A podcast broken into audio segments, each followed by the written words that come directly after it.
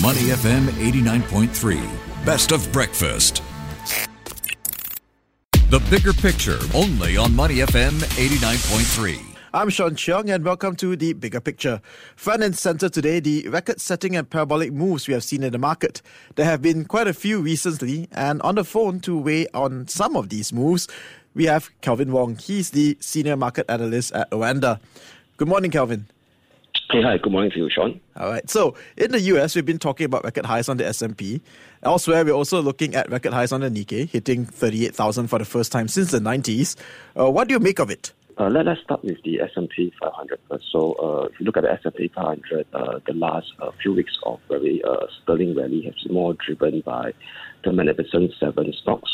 So uh, there's a bit of what I call over concentration risk, especially uh, on stocks pertaining to uh, AI. So Nvidia has been the one that is the main bulk of the, uh, I'll put it away, the fault that is uh, lifting or contributing this significant rally in the S&P 500. So if you look at the uh, Nvidia as in year to date uh, since last Friday, they actually rallied close by 40%. So that's way about what uh, three to four times more than the year-to-date rally by the S&P 500.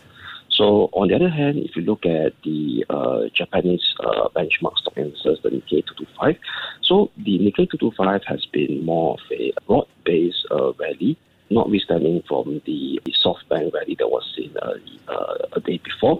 So if you look at uh, the last three months of rally, is much more broad-based, not heavily over-concentrated, more driven by the fact of corporate reforms in Japan, and also the fact that uh, Japan itself is also benefiting from China uh, unfortunate, demise, uh, also due to the fact of the risk of this heightened risk between the U.S. and China that is still playing on right now, especially on the global supply chain side of the story.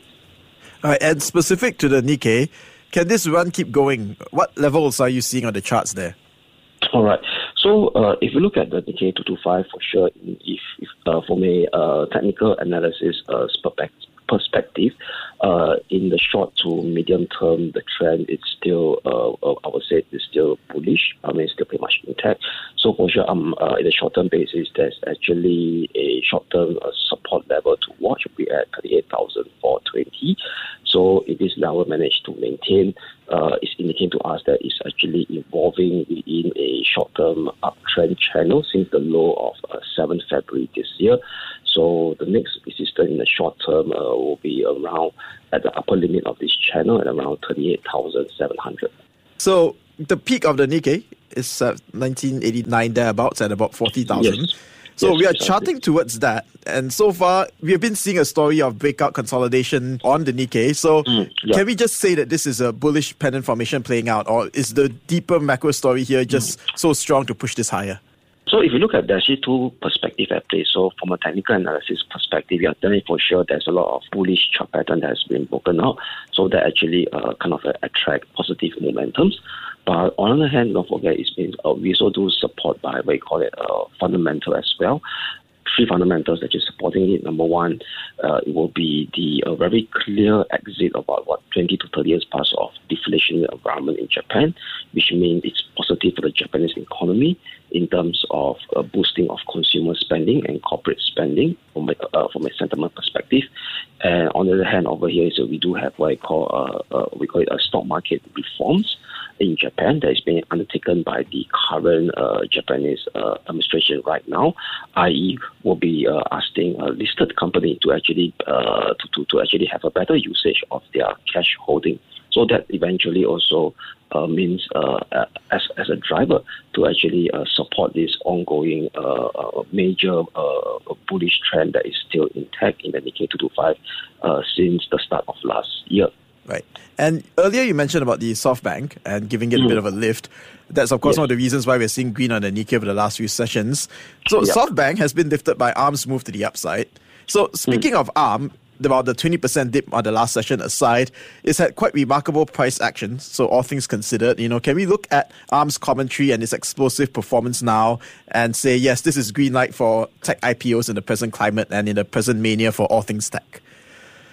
Uh, well, if you look at from a technology perspective over here, uh, one concern we have to look at over here is uh, it's pretty much driven by AI. Yeah, but the bulk of this AI company is uh, we're talking about they are still profitable. Yeah, mm-hmm. I mean at the end of the day, we are not talking about those uh, companies that are dubious product or dubious we uh, dubious cash flow and uh, negative profitability. But I believe that a certain area of AI space is the sentiment is a bit overstretched. So uh, for sure, uh, we there's a risk of what I call significant correction along the way, like what like what ARM faces yesterday after uh, certain macro factors that's unfavorable, uh, which is the uh, hotter than expected CPI print that was released uh, yesterday as well. All right. And let's take a look away from Japan for a while. I, I mean, it's Valentine's Day today, after all, all over the world. So that's a saying that Valentine's Day gives stock a bit of a lift because everyone is feeling good. And generally, since bull markets are predicated on sentiment, uh, all these record highs we're seeing, and well, all the lows if you're looking at China, uh, are, is it just sentiment that's just driving this momentum right now? Actually, if you look at it, it's more on the optimism on the uh, global central bank pivot towards interest rate uh, cut cycle. So this dovish pivot has been led by the U.S. central banks for sure, which is the, the Federal Reserve, after December FOMC meeting where uh, Jerome Powell and the, the, rest of the Federal Reserve officials has sent a signal to the market that more or less they're done with the one and a half year of interest rate uh, hike cycle, and the next step is for them to actually pivot towards cutting interest rates. So uh, primarily over here is that what, what I would say that this this kind of uh, ongoing bullish sentiment that was seen seen in maybe late last year until uh, last week is more driven by uh, an increase in anticipation of an increase in liquidity. So we talk about increase in liquidity will comes from uh, further uh, cuts in interest rates, or potentially I'll put it away that uh, more or less we start to see the peak of the current interest rate hike cycle globally that was in the last one and a half year. So a lot of optimism is being placed on that front. Yeah. So if we look at it uh, from a perspective of uh, sentiment right now, is that this sentiment may get tempered off after yesterday's uh, mm-hmm. uh, stronger than expected US CPI number. So right now, investors or market participants have started to down down, down back their expectation on number one the pace of the interest rate cut being embarked by the Fed. Previously, at the start of this year, we are looking at March for the Fed to kickstart. So based on the CME Fed Watch Tool right now, before yesterday's CPI print, it was being pushed back to uh, May. And right now, May, uh, we do see a, a, a, slight dip in the odds, and more or less now it's been centered towards uh, June and July. So overall, as long as this uh, Fed dovish pivot has started to being pushed back, if we start, to, start to get pushed back drastically, potentially uh, this sen- sentiment, bullish sentiment may get a hit, and that there's actually a, a risk of a, we call it a significant correction. Uh, we cannot rule out that on the cards as well. Okay, so also looking ahead, we have the US PPI, the PCE. They're yes. both due later this month. Given how the CPI turned out, would this be more significant now to look at the PPI and the PCE? Especially on the PCE uh, from a from a market watcher perspective, because among the CPI and the PCE, uh, both are inflationary gauge, except that the fact that the PCE has a lower weightage than shelter. So to put on that, yesterday's uh, hotter CPI print is, is contributed uh, significantly contributed by uh, uplift in shelter prices, which is i.e. housing housing uh, related costs in US. But however, the PCE number uh, PCE uh, component overall has a lower weightage on housing. And also, the PCE uh, is kind of a preferred inflationary gauge uh, among the Federal Reserve officials.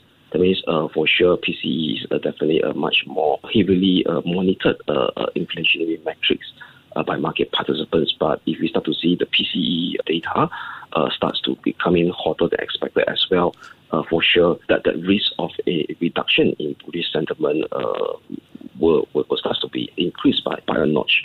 All right. So, Kelvin, final word. Could you contextualize this for us? Because a good part of the rally in the past 11, mm. 12 weeks has been predicated that we're moving in a straight line. So, what could that set of data do then to this Goldilocks narrative? If you look at from a seasonally uh, approach as well as from the pace of the rally, yeah, for sure, there's actually a risk of a, a significant correction. But will this correction uh, lead to what I call that a major kind of a multi-month correction? For sure, I mean there is still not enough uh, data point to actually uh, emphasize on that. But we're talking about a risk of a short-term correction. Uh, we cannot rule that out and also given the fact that if you look at the past 25 to 30 years of the S&P data in terms of monthly seasonality, so the month of February is still the uh, I would say the second weakest uh, performing month for the S&P 500. So we're talking about seasonality factor coming to play, which is doesn't which is weak uh, based on the past 25 to 30 years of data of the S&P 500. And also on top of that, we, we do have there's a risk of getting a hotter uh, PCE print, very similar to what we see in the CPI print yesterday. That could actually dial back, we call it uh, investors uh, or traders' expectation of that Fed dovish period. So all in all, it, it could actually uh, increase the risk of this uh, short-term correction on the S&P 500 to actually retrace uh, this rather steep rally in the last uh, 15 weeks here. All right. Thank you very much for that, Kelvin, for all those insights. My pleasure. And uh, this has been the bigger picture on Money FM 89.3. I'm Sean Cheong. Before acting on the information on Money FM, please consider if it's suitable for your own investment objectives, financial situation, and risk tolerance. To listen to more great interviews, download our podcasts at awedio.sg or download the AWEDIO app. That's A W E D I O, AWEDIO at the App Store and Google Play.